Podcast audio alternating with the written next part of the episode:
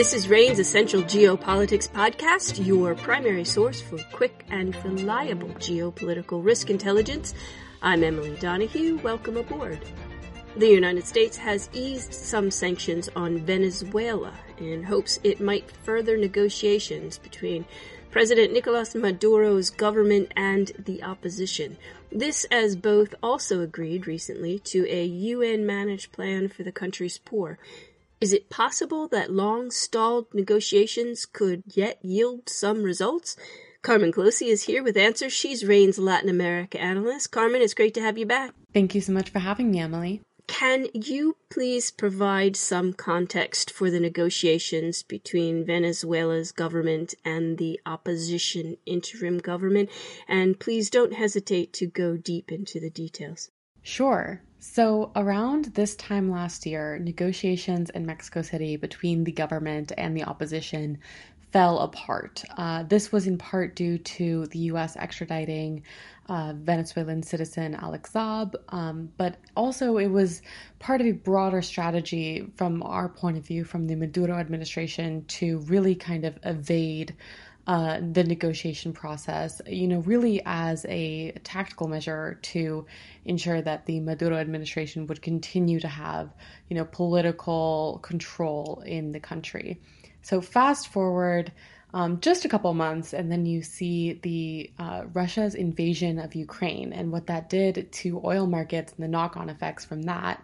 Um, and we saw the Biden administration really kind of pushing for, you know, a variety of different countries to increase oil exports. One of the countries that you know was kind of floating around was, of course, Venezuela, um, for its you know massive oil reserves when we look at this, it's it's definitely a little bit more complicated um, for the Biden administration to free up uh, oil and gas exports from Venezuela, uh, primarily because there haven't been, um, you know, significant exports since 2019 uh, due to U.S. sanctions. So, in order for the U.S. to really kind of be able to credibly relax its, its sanctions, it would have to get some political concessions from the Maduro administration. Since Russia's invasion of Ukraine, we've really seen the Biden administration kind of hinting and prodding at the uh, Maduro administration in Venezuela pushing the Maduro administration to reignite negotiations. Now, we've seen this come in a variety of different incentives. Um, you know, a few of them I'll just list out are, you know, the potential to have a UN backed, you know, humanitarian aid fund for Venezuela, which would give, um, you know, around 3 billion of Venezuela's frozen funds abroad a, a, purpose and, and a use in Venezuela today. Um, the second is that, you know, the US has really kind of floated the idea of having um, Chevron, a U.S. Uh, oil and gas company, to you know restart some of its operations in Venezuela. So what we saw happen in late November um, was that the U.S. relaxed some sanctions on the Venezuelan oil and gas sector, specifically allowing U.S. oil and gas company Chevron a limited operating license in Venezuela to begin to export some of Venezuela's oil. Again, this is a very small quantity of oil. Um, but what that means is that simultaneously, the Maduro administration also agreed to um, restart Mexico City negotiations, which is really, um, you know, a mechanism for the opposition to pressure the Maduro administration into giving some political concessions ahead of 2024 uh, Venezuelan elections. Given everything that you've just laid out, is there a remote scenario that would see negotiations actually bring any results? So, the short answer is no.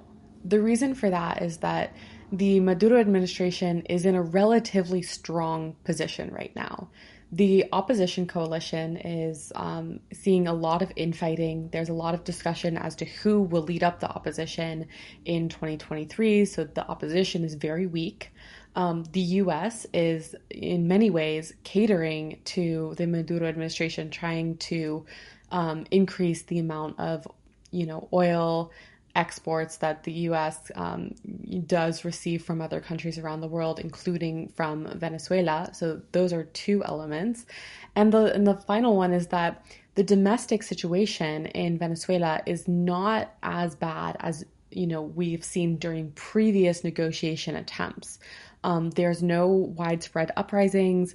There's no um, you know significant threat to the Maduro administration uh, currently, and a lot of that is because of things like the dollarization of the Venezuelan economy. But overall, there's just not that many triggers for um, you know domestic uprising that could really seriously threaten the Maduro administration.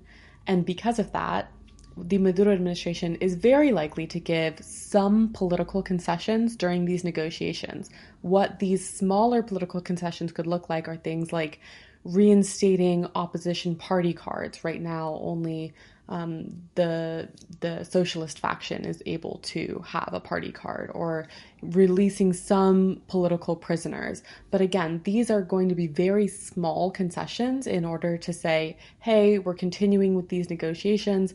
What the Maduro administration is not likely to do is they are not likely to give any significant political concessions that would you know, in any way potentially lead to them losing power during 2024 general elections. And because of that, we're not likely to see these negotiations really continue, um, you know, to a, to a point where that we could see some substantial change in Venezuela over the over the course of the next, say, 18 months. So, if that's the case, and the United States in particular doesn't get what it wants, well, what does that bode for the oil and gas sector in Venezuela? So there's a few different aspects here. The first is that um, when negotiations eventually do fall apart, the US will almost certainly have to, for political reasons, revoke Chevron's, um, you know, limited oil and gas uh, license and kind of reinstate, um, you know, you know, a, a solid sanctions regime. That's one element. The second is that we're just not likely to see um, Venezuela's oil and gas uh, sector really come online in any sort of significant way in in you know the mid to long term, especially considering that if Maduro is con- is likely to win the 2024 general elections for whether or not that's legitimate, um, that's something that we'll almost certainly see the um, Biden administration and, and subsequent administrations um, really continue a kind of hard line stance on Venezuela's oil and gas sector. Thank you, Carmen. Thank you so much for having me. Carmen Colosi is a Latin America analyst with RANE. You can read her analysis of Venezuela's complex challenges in Worldview. That's RANE's geopolitical intelligence solution with interactive graphics, RANE's exclusive global risk monitor, key forecast questions, and global threat monitoring, security professionals rely on RANE Worldview. Sign up for a free trial today at ranenetwork.com. I'm Emily Donahue. Thanks for listening.